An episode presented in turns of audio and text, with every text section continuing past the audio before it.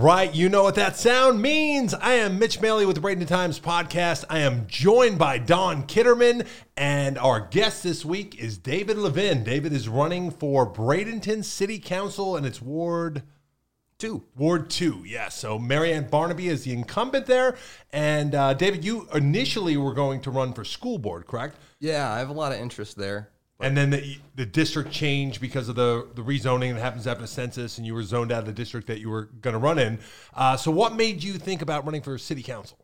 Garbage pickup. Ah. It's just that simple. It's for me. It's like a basic function of a city. Right. Is uh, being able to remove recycling, garbage, all that stuff in a timely manner, and uh, it wasn't getting done. It's still barely kind of getting done. They're just Well, we're in the city of. Bradenton here, the offices, and I've never lived in the city. I've always had the county's uh, services, but the garbage situation at our office has often been very challenged. We've often had to call to say, "Hey, nobody's picked up our garbage again this week. Can you send somebody by?" So we feel your pain on that one. Yeah, I, I actually, I just, I don't call. I just go to Lena myself, you know, and end up paying the twenty dollars to dump, and um, you know, I, I- like it. It's um, it's fulfilling in a way. It's nice to see the facilities. They keep them pristine out there, and it's um, it's good to see what what the county's got going on. you Right. know? Yeah, the Lena Road facility is is actually highly efficient. It's it's odd how they could have that kind of buried out in a kind of rural area, and you don't really know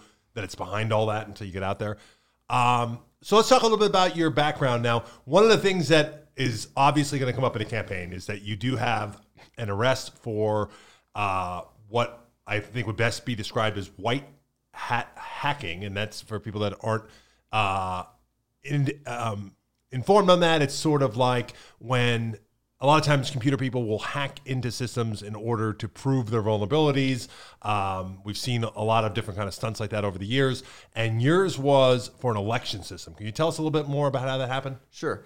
I actually just submitted an affidavit to use that as my nickname, White Hat. Ah, So, thank you. Um, you got it. Yeah. Um, so I had been working in and around elections since about 2012. I was earning a policy, a master's in policy, and it's one of those things where I was learning a lot, and I wanted to, you know, get my hands dirty and start earning a little bit of money. And so I started working on campaigns at the very bottom, like field stuff, like door to door, clipboard.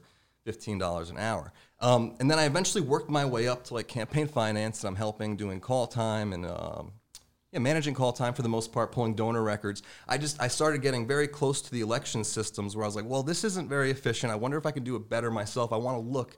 Uh, at the same time, I was taking some online courses on on how to use these tools that I actually ended up using to um, do the penetra- penetration test, which is hacking is a penetration test. So I was a lot of things were kind of coalescing at the same time.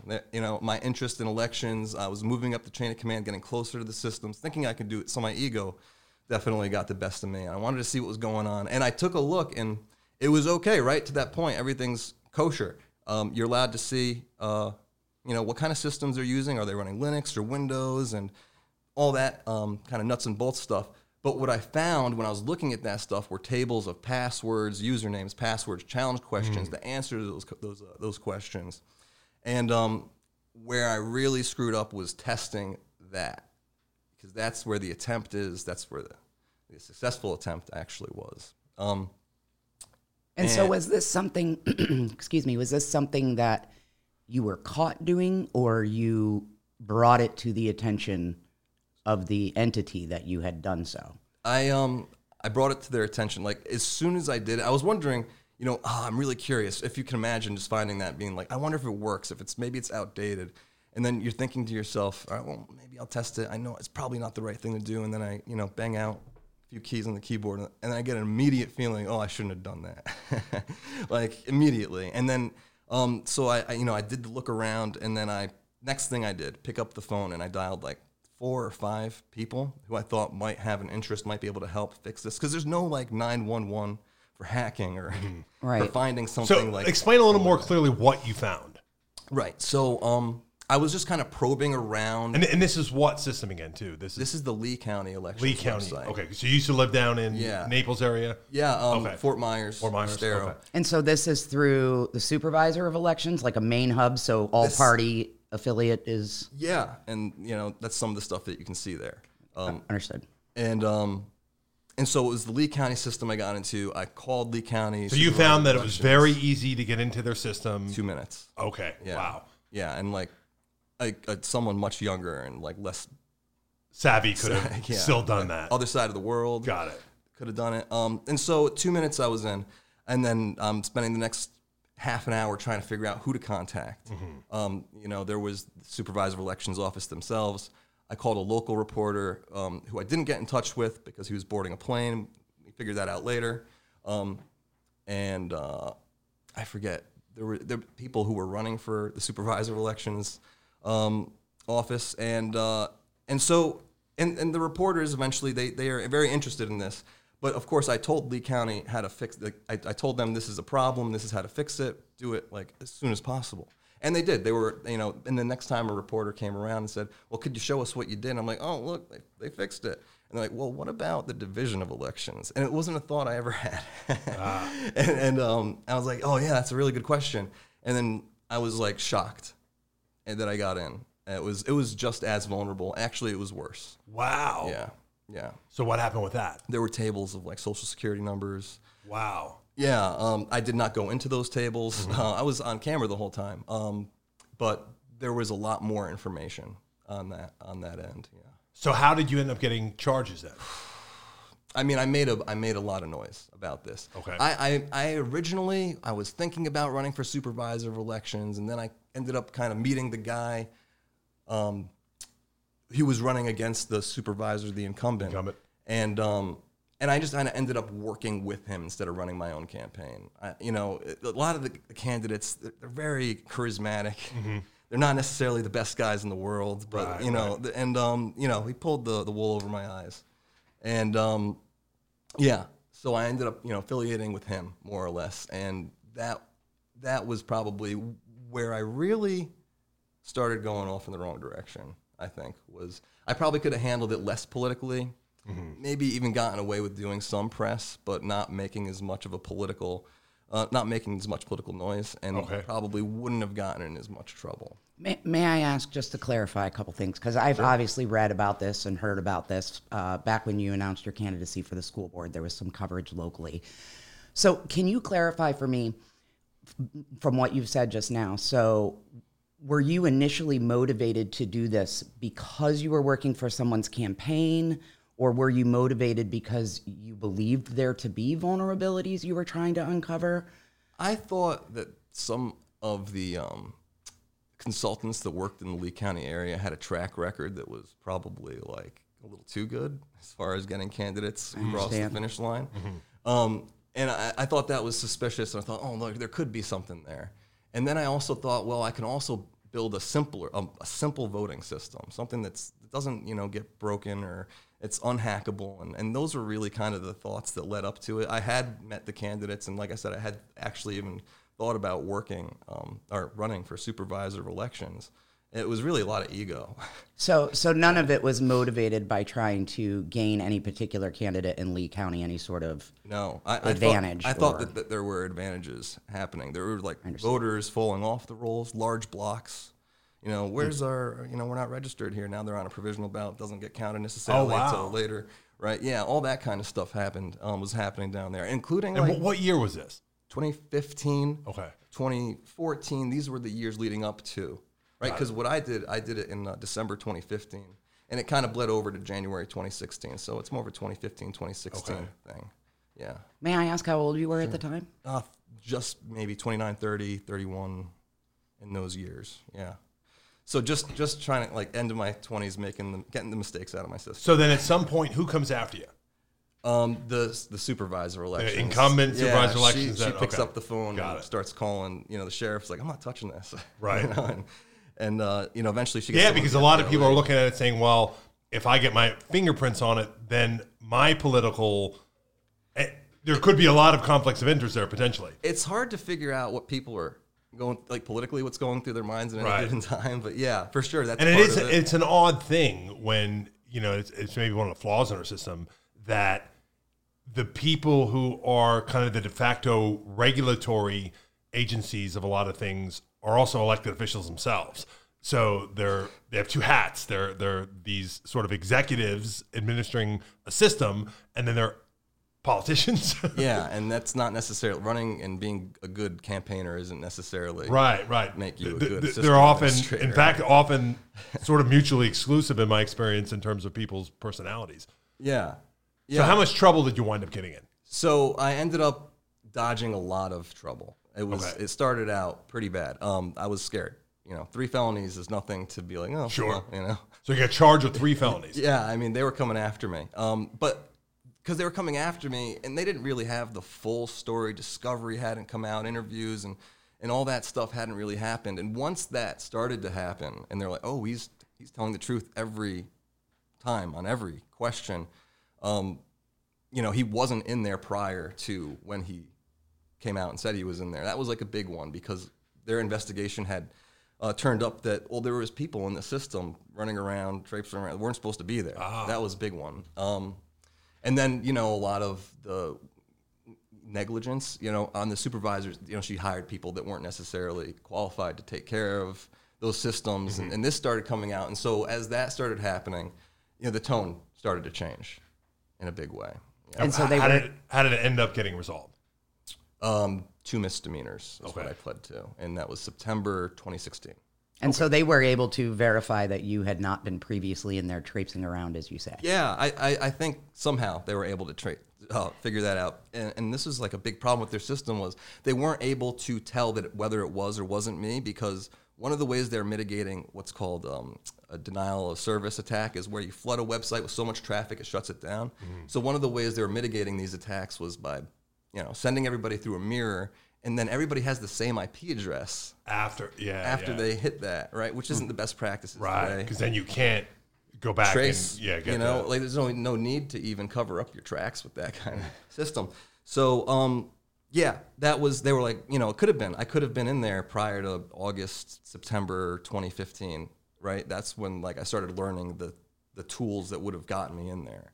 But you know, as it came out, it, it wasn't. I didn't have the tools necessary or the knowledge to get in prior to that time. So, um, yeah, the tone totally changed when that stuff now since then you've gone to law school. yeah, um, I went to law school, finished law school, and that was kind of started the same time as this was coming to a head. Okay, And um, so 2017, you know, 2016, everything kind of like, you might look at my record and say, well, that's when you know he got in trouble. But 2017 was probably the roughest year of my life. Really? yeah, yeah, yeah. I mean, between school and then you know being in trouble to the, it, it, people see that, and you don't get the jobs that you might necessarily get, so you can't provide for your family the same way, and it's a lot of mounting kind of you know uh, pressure. So um, you know, 2016 I was in a lot of trouble. 2017 was where I had to really start to rebuild myself, and um, law school was um, it helped me do that. Okay. So now you've got a law degree and a master's degree. Yes. Excellent. Um, tell us a little bit more about your bio, background, where you from. Yeah, I started out. I was born in Connecticut. Um, I stayed there. I was in Connecticut. I was raised there until about twelve. I went to military school, oh, wherever, whenever the eighth grade. Uh, went to military school. Um, same place as Donald Trump. Some people might find that interesting. Where was that? At? uh, New York Military Academy. Okay. Yeah. Um, since bought by the Chinese. Really? yeah. Wow. I, I- think that's still the still the case. But um, New York Military Academy, I really got a bug. I was good at it. I needed the discipline and the direction, and so I would um, I would kind of like do the military after school activities, uh, and got good at those too. To the point where people started kind of nudging me towards West Point, and I was like, "Yeah, let's go West Point. I can do that." Not really knowing exactly what is West Point, Yeah, which is really hard. It's Right. a hard school. Um, and so uh, by the time I had applied and gotten into the prep school, I was already five years in a military high school. So I was starting to kind of like meet my uh, my threshold for uh, discipline and being yelled at for silly stuff. So um, I got into the prep school and it was a great year. I actually learned more that year than any other year in my life. I was never really that great at math and it, whatever, it just banged that out of me. And um, you, through the prep school, you get a recommendation to the commandant. It's not a typical congressman's recommendation. So I got the commandant's recommendation, got into West Point, and then started to fizzle out. You know, pretty quickly. Academically, it is tough. Very rigorous. Yeah, one of my cousins went. Another one went to the prep school and then didn't enroll. Yeah, and, and I, um, and, I, and the writing was kind of on the wall. I didn't want to get in trouble and get kicked out, and uh, I was I had. You're not allowed to have like relationships really there. It's hard to have a relationship at West Point, uh, and I it was just 18, 19 years old. I was really getting interested in, in girls at that point, and so I picked up a magazine and found out what the number one party school was, and that was SUNY Albany. And I transferred there, and that's one of my bigger regrets because I probably could have gone somewhere else with you know West Point background, but I, I chose to go that way. And uh, you know I wouldn't learn anything for a few years. I spent most of my time there, Right. You know, um, catching up on what I had missed out. Yeah, yeah. Yeah. Um, so I got out of SUNY Albany, graduated, and it was the recession. It was like 2008, and you know, law school was a conversation that I had, but it wasn't the right time. You know, um, so getting a job was uh, in the middle of this. Uh, SUNY Albany undergrad experience, I, I, I discovered that wow, this is a little too much freedom, and so I went to the reserves. And um, so I have some uh, background there with uh, chem bio. I think you do too, Yeah, right? Yeah. yeah. I was a Um, nuclear biological chemical weapons officer in the yeah. Army. And so they added radiological into that too Oh, after you got out, probably Yeah. CBRN. And uh, so I went down to Fort Leonard Wood, spent some time down there, and I was uh, actually in the next to last class when it was still at Fort uh, Anniston. I didn't even know that. Yeah, yeah. They, they moved. They were literally shutting the post down um, in place while while they were closing it while we are there. Yeah, like disassembling. Like we're walking around and they're literally disassembling buildings. Yeah, stuff. I've been in a post. When that yeah, and then they- the they moved it to school Leonard was Wood, okay. Monmouth. Um, so uh, I used that background to get a job at LabCorp, um, Mm-hmm. which is basically I was just pouring off specimens, and it wasn't anything glamorous. Um, but I was able to listen to as many audiobooks as I wanted, and uh, you know, it was like it got to the point where it was like one a day, or maybe you know one every couple days. So I was, you know, I worked there for a few years, and um, you know, I just really, in a way that I had never been before, really became interested in um, politics. I read a bunch of presidential biographies, and um, you know, I started to apply to master's programs uh, for policy, and that's kind of how I fell into that because I was just listening to a ton of audiobooks like every day, and um, it became monotonous. You know, lab work, pouring off blood, urine, all that kind of stuff, and um, so um, yeah, started the policy program, and it was And where was that at? That was SUNY Empire State College. Okay.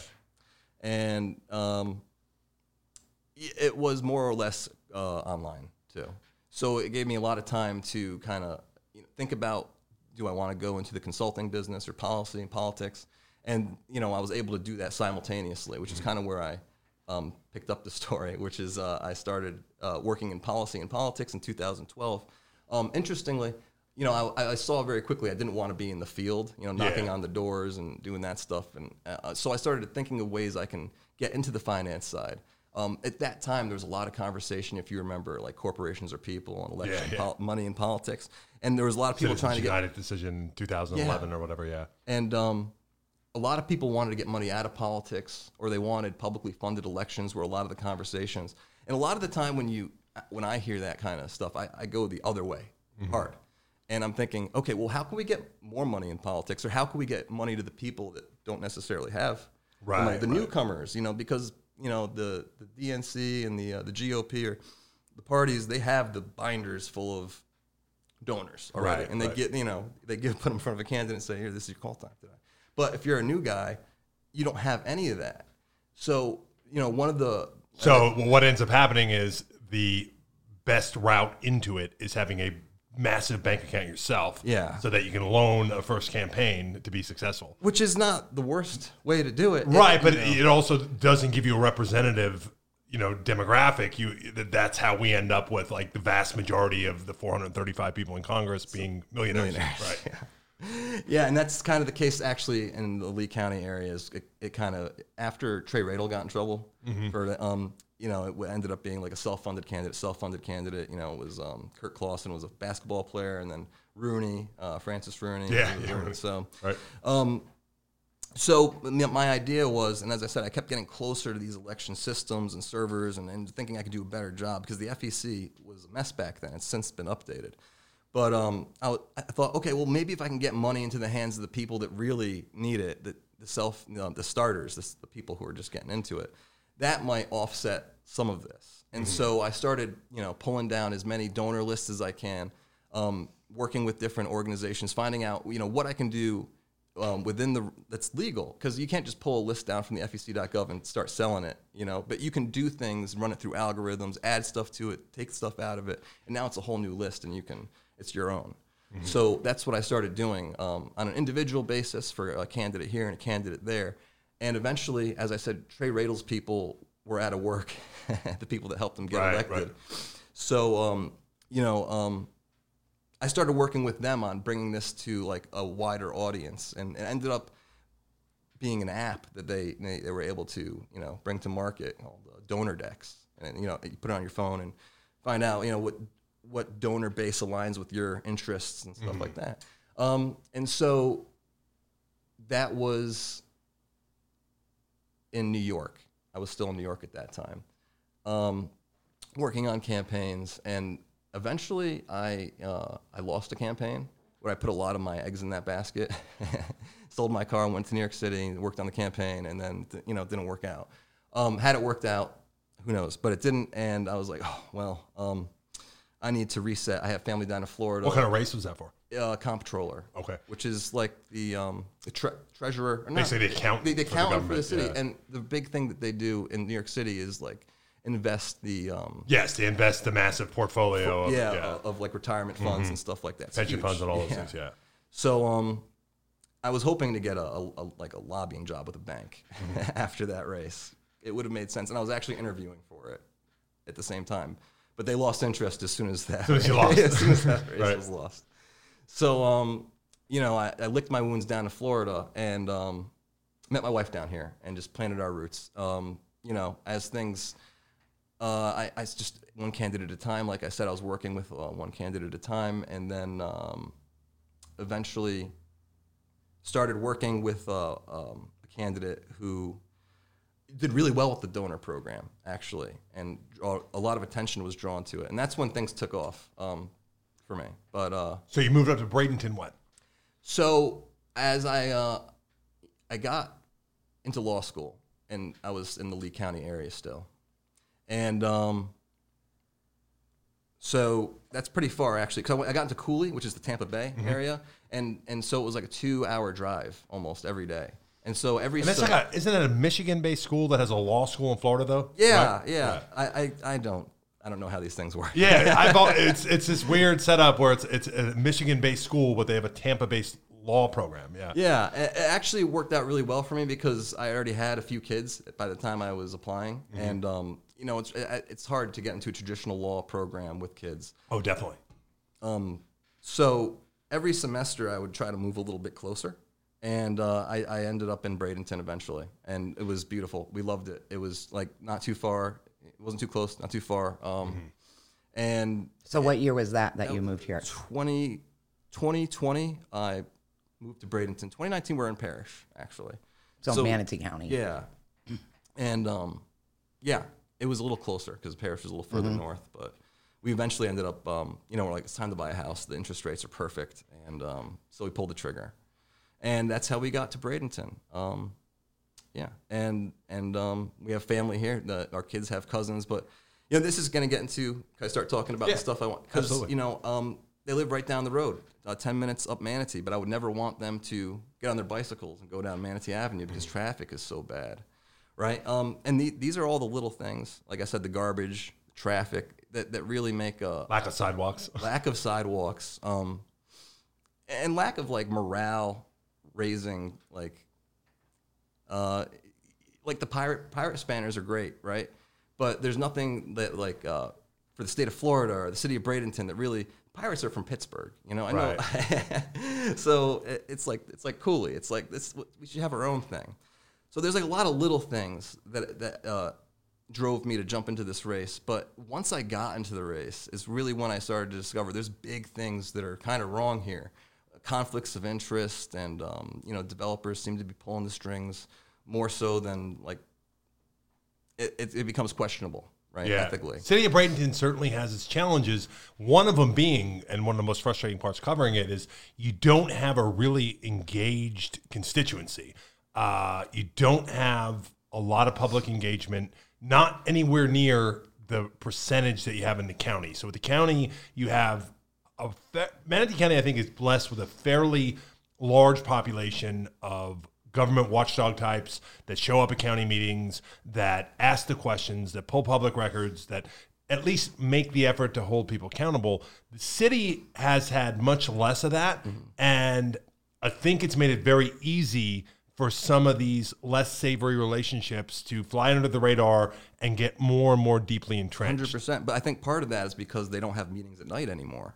So it's That, that's hard one of the arguments. They also to- don't televise their meetings. Yeah, and they don't stream them. No, And you get they, they put them up on YouTube the it's following like, Monday. How do you cre- how do you be a watchdog Right, in that environment? right. You know, so I, I get it because I've had to take time off to go to those meetings, Mm-hmm. and you know I see other people doing the same thing. Um, so it, yeah, there's not a lot of people there. I know Bill. Sanders' uh, city councilman has been making an effort to try to get the city to stream the meetings and get them up. You know, if you if you live stream them, then they go up automatically It's right crazy afterwards. how easy. It yes, would be. and he said, you know, one almost gets the feeling they don't want public That's engagement. Yeah, and then when he starts making good points, they almost kick him out of the chambers. Right, right. it is it is difficult. So, Yeah. um, you know, you, you've got you've got a situation, and one of the things that's been brought up several times is you know that kind of circle where NDC Construction seems to get every single contract that goes before the city. They get a lot of favorable change orders on consent agendas, which you know a lot of other contractors complain allows them to underbid because they always know they're going. Nobody's gonna, Yeah. you know, lift the, lift a finger when or or bat an eye when they say, "Hey, it's going to cost more than that down the road," or they expand the project, and then you have that Foley Bryant, you know, part of the circle where Fol- Foley Bryant, this big, massive, you know, uh, law firm, uh, they have all kinds of stuff in there. I think they have architecture, design, all all, all kinds of uh, uh, enterprises, and great company, great firm, but they also often represent municipal governments, and they have been the uh, firm for the city of Bradenton for a long time, and uh, they're representing NDC almost all the time. And you have this sort of thing where, hey, you know, and then it bears mentioning that your opponent's husband is an attorney or senior partner at that firm as well. Um, so you have a lot of these things where you look at it and you're like, well, there, there seems to be a lot of incentive to just keep the good times rolling uh, rather than, you know, necessarily saying, hey, let's make sure we're getting the best for the public dollar every time. And that's going to be an issue that's coming up with the sale of City Hall. Yes, I think, which. I don't know if the timing's right. Like I get the vision, Mm-hmm. right? It's it's waterfront property, and we want to build up our downtown corridor, and we want to connect Lecom Park and like make it a real city. But um, like our interest rate's going to be great in the next few years, or these are little questions that are you know maybe bigger questions that I have. But also, okay, now we need to relocate right the police Mm-hmm. station and City Hall. Now we're talking about tens of millions of dollars. Right, We're when they're- going to make ten million dollars. Well, that Maybe. that becomes I mean, the that becomes the yet. big question. Is you know the city has said you know we think it's worth about ten million dollars, and Bill brought up it cost almost ten million dollars in 1998. What piece of property on the river has anybody built in 1998 that hasn't tripled in value? Yeah, and you look at, at properties that are, are similar and they're double Yeah. or more. more. And then you look and you say, where did the first interest for an offer come from? Oh yeah, that same developer. yeah, yeah. Um, And by the way, that same developer then said, I'd also like to uh, build your new city hall. And I've got a great idea. I'm going to buy this building over here and I'm going to build up on top of it. And he's the landlord for Right. Times. Oh wait, this or is the Herald, Herald. Um, Sorry about that. Oh, um, um, for the Bradenton Herald, which is like already has a reputation for being chummy with them Right, and just right. doing the grip and grins, and not really the dirty work. right. So, um, so you know, where's the outrage? Because you know, uh, the county administrator, the former one, right, bought uh, land across from Lena. Yes. And it was thirty-two million dollars, and there's a ton of conservative outrage.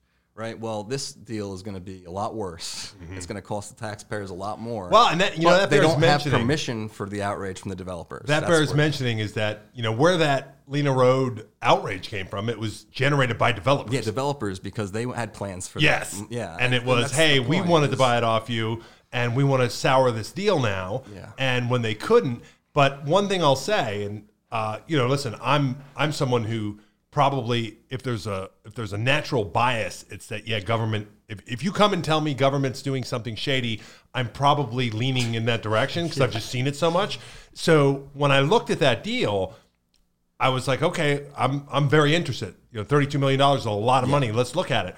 And as I looked at it, I was like, actually, I think we got a really good value when you look at the property we got, the property we need it in the future, what those future land prices probably would have been, and that was before, and that that's why this bears re- revisiting. That was before land prices went skyrocketing. So that now those people it's interesting that you have people like Kevin Van Ostenbridge bringing that up again and saying, "Oh, you wasted thirty-two million. Whoa, wait a minute! Or did she you look save like us? a genius now buying that for thirty-two million dollars because really now we got to think, yeah, we only needed a third of it right now, but oh yeah, we would have needed the additional sheriff space. We would have needed the additional utility space. We would have needed all that eventually at tomorrow's prices, which nobody knew were about to just go Be through the insane. roof. yeah. And I, I like, like I said, I, I like what they're doing out there. So you know, and she had the foresight. I don't know if she knew this was coming. I don't think so, but you know, it was a, it was a good deal. I When, think when you look say she, are you referring to Sharon? the former county administrator? So, Yeah, am that- I misunderstanding this? Which I might be. I might be too. She, uh, Administrator Coryea, did not buy that land. Like that was. Is- How does that work? So- does the administrator negotiate for that, and the board approves it? Here's what happens. Um, the previous administrator Ed Hunzeker Okay. had recommended that the county start looking for land uh, opportunities in East County because of the rapid development that was happening out there and looking forward. And that was one thing, you know, I had a lot of issues with some of Hunzeker's policies and, and the way he, he administered administrated, but uh, one of the things he was very good at was having long-term vision. And he looked and said, you know, hey, we're going to get to a point real quick that as this development builds up, it's just going to be so inefficient to be sending people from like the GT Bray facility Right. out to East County and losing 45 minutes of paying somebody in a truck when when you know we could be sending from out there and the efficiency of how much will get done if we're not spending so much time on crowded roads and adding to the to the traffic issues. So uh, we need to start preparing for a future in which all those rapidly developing places are going to need services like utilities and and uh, you know additional landfills, which buying landfill space is really really hard. That you Mm-hmm. can find the environmentally suitable place yeah. where you're going to be able to build it, and, and and someone around you isn't going to say, Right. you know, no, not near my house. So buying space adjacent to your own landfill is always a good idea because you've already got it there. You've already got the surrounding landowners are are less inclined and less able to make a sound argument when they've been just because you're expanding the operation and they've they've already been living next to it. Um, but the so he recommended it. The elected board at that time gave direction to move forward with it. Um, Mike Gore, who's head of utilities, was put as the point man uh, on that particular property because it was going to be mostly utilities based, and did the negoti- the initial you know uh, outreach to the property owners and their uh, land um, acquisition team, which in fact. Oh God! The last name that one one of the people just resigned. Yep. Joy, Uh, Joy Jewett. yes. Yes, Joy Jewett, who was fabulous. In fact, she was one of the people that eagerly gave me a presentation on that purchase because she was one of the people that uh, had the appraisal and everything done and was was sort of on the point of all their land acquisition. So when they get right of ways, when the county goes out and does eminent domain takings, any of those things, she and her team were the people that that did all that stuff, that had expertise there. And she was like, listen, sit down, ask us anything, grill us. I'm eager to tell you why we felt this was a great value. Nobody came to us and said, you know, hey, this is my cousin or this is my friend or I'm getting a kick. She goes, it was, how, how are we going to get this done? And we were like, look, this is the only parcel. You're not finding one that big. And if we go and get this piecemeal, it's going to be way more expensive. Um, and then on top of it, when you get things piecemeal, what you tend to end up doing is getting for what you need now and then outgrowing that later. She goes, so yes, could we have gotten smaller? Like like the sheriff said, yes, I could use less less acres than you're giving me right now. She said, sure, But what about seven years later when he says, yeah, but now I need more than that? Well, what are you going to do? Are you going to sell that one and then go and try to build a completely bigger one? Or do you want to have a footprint that you can expand outwardly? And I think one of the things that we've learned in Manatee County with traffic is that if you don't have a vision that, hey, it's growing constantly and it doesn't seem like that's going to stop, if you instead say, what do we need right now? Then you paint yourself into a corner. So the amount of vision that was was included in that deal, um, I think was great. So at that point, then the board votes several times in that process, and and Cheri Coryea uh, comes in and takes over Fred Hunzeker, who retires.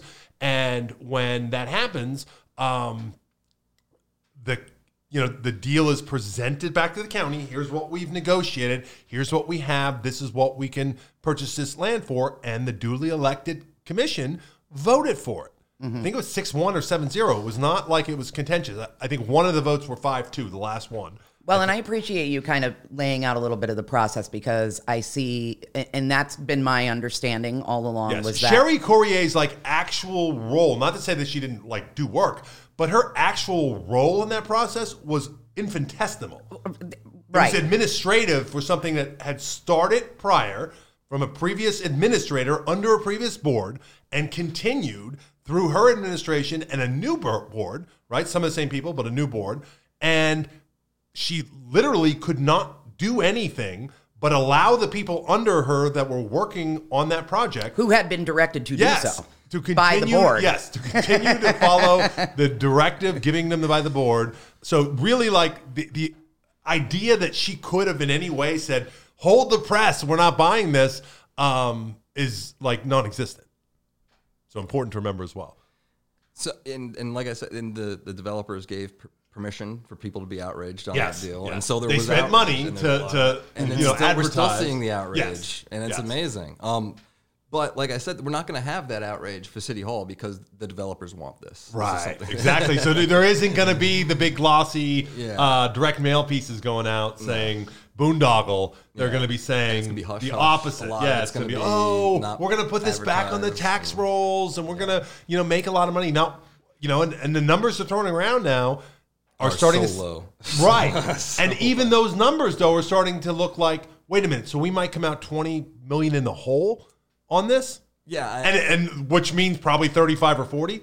Oh, it, I mean, if they're really underplaying or the the amount of uh, money it takes to build a police station. They, Ten or twenty would be nice, but you can Google and see what Florida, you know, tends Right, to build right. police stations for, and it, it, it gets up there towards a 100 Mm-hmm. you know, closer to you know seventy five, hundred than it is to ten or twenty. Yeah, which we and we don't even have a site for that. Yet. I was going to say, and that's not accounting for needing somewhere to like to be able to put it somewhere, Right. and then Yeah. the cost of the piece where it's going if Right, it's not exactly. already owned by the city.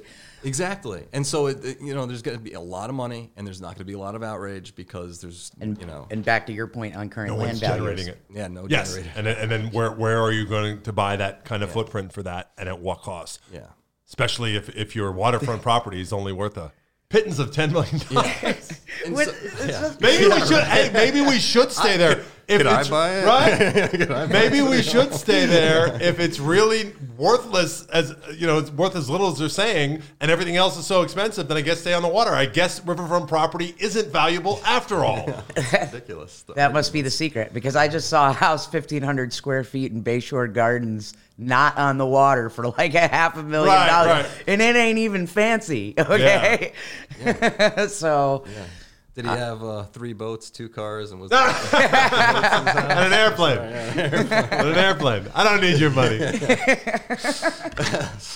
so? Um, yeah, and and actually, what they're gonna do, what they're planning on doing with City Hall, I don't hate the most because it, it kind of feels like retrofitting, or they're building, they're trying to do something with something they already have, right? Because the idea of developing more space and, and ruining the environment, you know, where there's some green space, that I, like developers and, and builders they, they want you to think that Bradenton's nice because they made it nice, but the truth is it's nice because God made it nice. It's the environment and the unique location that makes it nice. So like we need to kind of you know throttle or pull back on on all the development. And I think you know building on top of a building that's already been built um, might it, that excites me more than just building a new building because it, it, there's some constraints there. As a guy, I like to like puzzles and building stuff and figuring out um, you know solutions to problems, and that Uh, that's something I don't hear enough about. I don't think is retrofitting um, Mm-hmm. what we already have, but using what we already have, working with that instead of just developing a new 1,000 units or 10,000 units, and then you know not even getting the workforce housing you know that we would be entitled to because we just don't enforce that. Doesn't make sense. We don't enforce that, and then we don't enforce any kind of vision. You know, one I think very, um, very viable knock on the city over the last ten years is that you know it's it, it's hit this part where the you know the previous sort of you know lesser attractive property east of 301 near the riverfront and everything that was a little bit more you know industrial and lower end residential and not seen as attractive you know for 30 or 40 years while while the part west of that closer to old main was was you know prime locations uh, has now been largely built out with with new uh, condos and, and different things storage facilities. storage facilities right Uh, that's the vision that we're dealing with. yes, here, and that's strip the point that so. you have to look at it and say you only get one shot. Right. Like oh, I said that about the sand pile. The sand pile was the last major piece of riverfront property in uh, city of Bradenton, and they had this wonderful vision for it. And they said, well, it's gonna, you know, we're gonna build condos with these arcades on the bottom, and we're gonna have high end retail, and that's gonna provide the connectivity the cross 301 and that's going to be what ties the the old main part of riverwalk to this part where we're moving the manatee players and forcing them over into that place and saying you're going to have all this synergy with these retail shops and it's going to be a day out to go over there. And then as soon as they came back and said hey well i love this this phrase in this envi- in this economic environment we don't think that the retail is going to work, and we're not even sure. We're just going to build some apartments. Is that okay? And they're like, yeah, okay, fine, whatever. That all sounded good before. So now you have none of that uh, retail down there. You have none of that arcades. It's gone. You're never going to have it there. Um, you have a very limited opportunity for any kind of retail around that. So, and then you have the other gateway coming in from the other side, coming in from the east, where they said, "Oh, we're going to have this historic gateway have a have a very cohesive um, uh, look, and it's going to respect the history of the area. It's right across from the uh, the the historical museum there, and then Dunkin' Donuts comes in and says, Donuts. "Yeah," and they say, "No, we just want to build a shitty industrial." And they're like, "Yeah, but we'd like you to match this." And they're like, "No," and they're like, "Okay, Yeah, they didn't go even ahead." matching. And then when they And they had could've, the, but they and when they didn't. had the opportunity down at the corner of the Village of the Arts to say, "Hey, we got some city-owned property here," and somebody said, "Hey, I want to do workforce housing," and somebody else who was maybe a, bit, a little bit better connected said, "Yeah, but I'd like to put up another storage facility." Okay, and it's like there's so there's no coherent vision to say what do we want the city to look like, what kind of you know connectivity do we want to champion, how are we going to get McKechnie and Motorworks and that nice little area in there connected to the downtown without that blight Yeah. running through it. I have some ideas on that too because it's not that far from downtown. No. No, yes. If you if you incentivize that correctly Yeah. to be redeveloped right, instead of just saying how could we help developers who own riverfront property, the amount what you could create in a walkable downtown from McKechnie to the to Riverwalk could be extremely dynamic. But nobody's having a conversation about you know whether we would need right of ways, what kind of incentives we need to do. Nobody's having any kind of conversation at all about it. I, I'd like to see more races um, in the city of Bradenton. I think that'll actually drive awareness to these areas, like a race from LECOM down to City Hall. It's just like a mile. Um, and then people, wow, wow, there's this is there's potential here. Maybe someone sees a, a, a, a business that you know they, there's a What kind of races? What are you talking about? uh, like a 5K Oh, or something like that. So, something. I want to see more of that around here. I'm wearing my Manatee uh, Fit Fest shirt. None of the county leadership or city leadership attended this. And I'm just amazed at that because it's such a good opportunity to put yourself in front of people. It raises morale and, and all that right. kind of stuff, and no one was there. no kidding. And yeah, and and so you know, I want to see that. I think it's good, especially coming out of what we just came out of the past two years. It wasn't really a conversation. I think that was a missed opportunity too to talk more about health and fitness instead of yes, know. couldn't agree more. so It was never said. it was never said. And and and um, you know, going back to you know the visionless kind of what we got right now. You know, Marianne Barnebey, my opponent, um, has basically been passing that seat back and forth with Gene Brown for 20 years since '98. I mean, they've had their swing and a miss, swing and a miss, and a swing and a miss. I think it's time for someone new. You know, and there, there's been some new people. I like Bill a lot. You mentioned Bill Sanders, and I think he has a mayoral look to him. You know. Um, and he, he, you know, I love the way he sounds, kind of like Colonel Sanders. I think there's some relation there, right? He, he's got uh, he's got some of those spices, you know, Right. from, the, from the Sanders family. Um, but uh, yeah, we need some some new new blood in, you know. So what would be your pitch? Because the thing that obviously I think your opponent's going to lean on is, look, I've been here forever. Uh, graduated Manatee High. I um, have served the city for a long, long time. Uh, this guy's come here just in the last few years. Um, he wants to make the case that he knows this city, city better than me. And uh, what would be your pitch in terms of why voters should give you give you a shot? Well, I think the first I would say that I don't know the city better than her. That would be ridiculous for me to claim that. Um, I want to learn, and I'm a fast learner too, and so that's something I think that you know somebody would want in in office, and someone that's going to listen to the people that haven't been listened to. I think she listens to the developers for sure, um, but you know when someone comes up for citizen comment, I'm not sure how locked in she is. She doesn't really add much after the citizen comments. That's you know she doesn't really say much. Um, so you know, I don't claim to know everything. I, I've really gotten my ego in check since you know the hacking in two, 2015, 2016. Um, you know, I've gotten my stuff to, my stuff together, um, family, and um, you know, consider myself a good husband and a good father. And I wouldn't be doing this if I wasn't, you know, didn't have that in place first. And so, you know, I think that's the natural progression. I don't know if you listen to Jordan Peterson or even know who he is, but he's someone who I've um, listened to for direction in my life and you know get your room together and i did that you know and now i want to do it for bradenton i want to you know make bradenton's bed i want to f- figure out that vision you know, that we haven't figured out and there's a lot that we need to talk about um, are we going over are we are we okay still or you know No, no, you're okay good. so Yeah. you know like traffic is you know we're having all these conversations about traffic but i haven't heard anybody mention this might be pie in the sky a tunnel. You know, do we has anybody discussed how much tunnels cost? Do we know how much a tunnel would you know cost to go from the Bradenton side to the uh, Ellenton Palmetto side? You it's about 10, 15 million dollars, but it's something that you don't hear much about. Even though it's a solution, like I said, you know, pie under this underground maybe.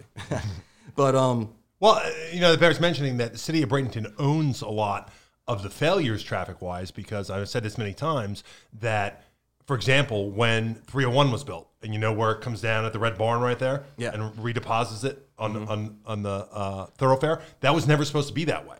That was supposed to new 301. Its original designs were to go right over the Manatee River, almost all the way out to 75 and 275. That would have been a wonderful way to Yeah. get traffic from Sarasota up north that didn't make it th- go through our central corridor or downtown Palmetto, and City of Bradenton shut that down because they wanted the traffic to drop off before the city, thinking that sitting in a massive traffic jam was somehow good for downtown no, business. it's just become like 75, Yes. mini 75. Well, even here, like on a Friday, for example, I can't right go out on that. We're right by that that deposit there, and so the the most sense it makes to me to go toward downtown distance wise is to come up, uh, turn left at Firkins, and and take that where they where those two roads merge, but it's gridlocked for blocks. Like as soon as you turn off the red light, you're just sitting there for 20 minutes. So I've got to snake through the other streets to get around it.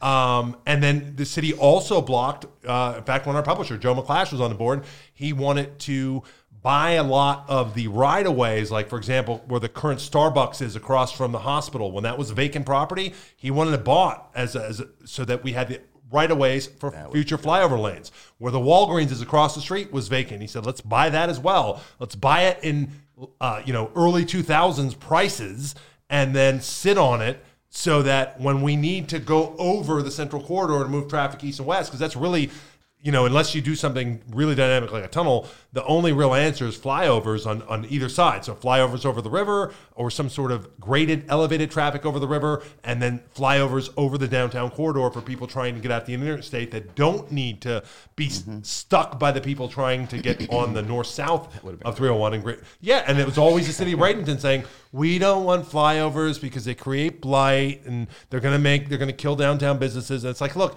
you're taking old, outdated urban, uh, uh, you know, idioms and, and applying them to, to a time and place where they don't really exist. You know, look at Tampa. Yeah. Tampa has done with elevated uh, roadways. They have made it a pleasure to get around a really populous city. I mean, when you, St. Pete, same way. St. Pete and Tampa, you can get in and out and around places. really good point. Except for the, you know you have the obviously the bridge and the airport there, um, but otherwise that east to west and uh, corridor in either city is all done with elevated lanes, and it's super easy to get back and forth. and that's something I, you know, I, I don't know if it's something that we could do. And, and um, well, I wanted to say this too is, is you know, you almost need remember those guides to get around Disney. Yeah, you know, yeah. they only need that for Bradenton. Okay, I can't leave my house at like four. or Right, six, right. You know, and if I do, I have to take the back roads Yep. because this is the only way I'm going to get around.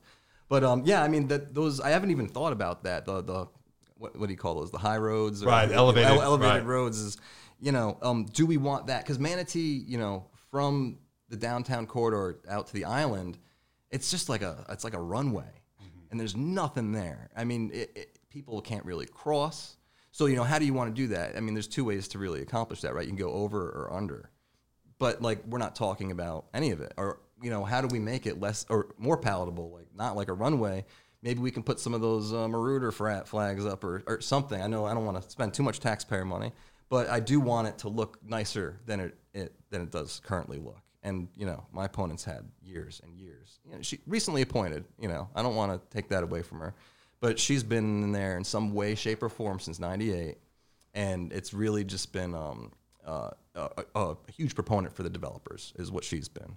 And i kind of want to just i want to flip that script. I want to be a proponent for people.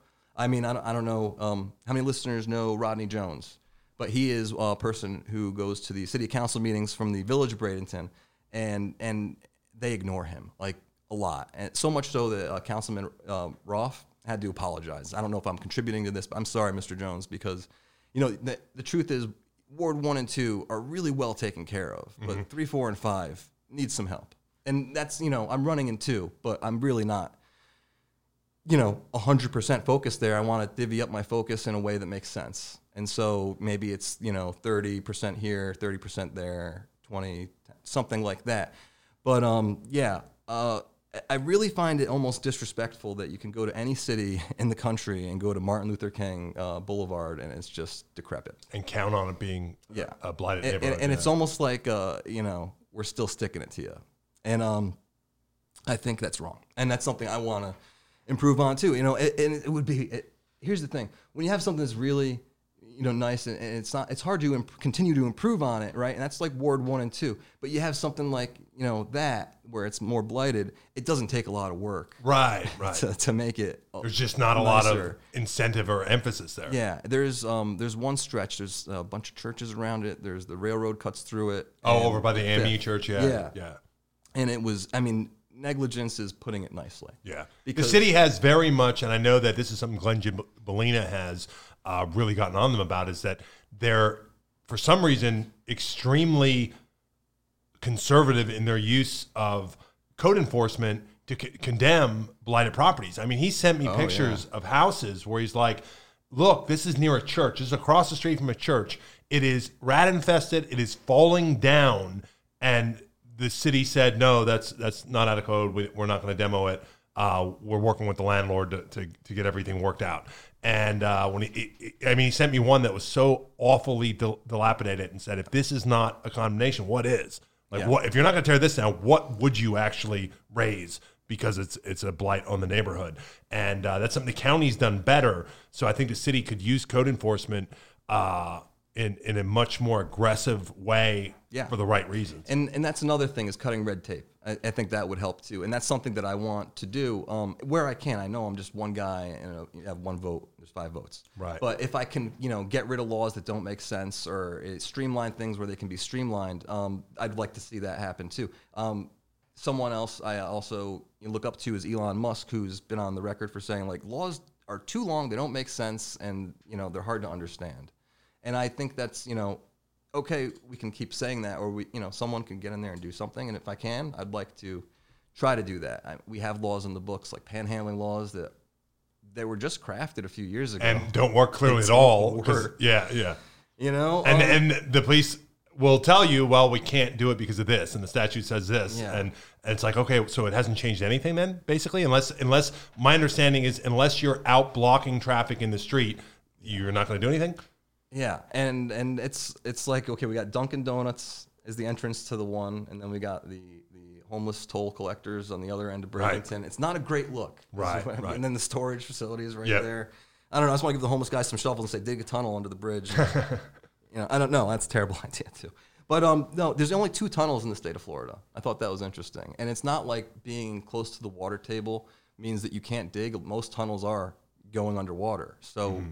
It's an option. It's something that we can look at, um, and it's just you know, eh, eh, it's different. It's it's something that I, I might you know consider. So I guess that's the real pitch there is if you think the city is mired in an old way of doing things and one way of thinking, and you want some thinking outside the box, your campaign would be uh, someone to look at. Where can our listeners learn more about you? Have a website? levinforbradenton.com.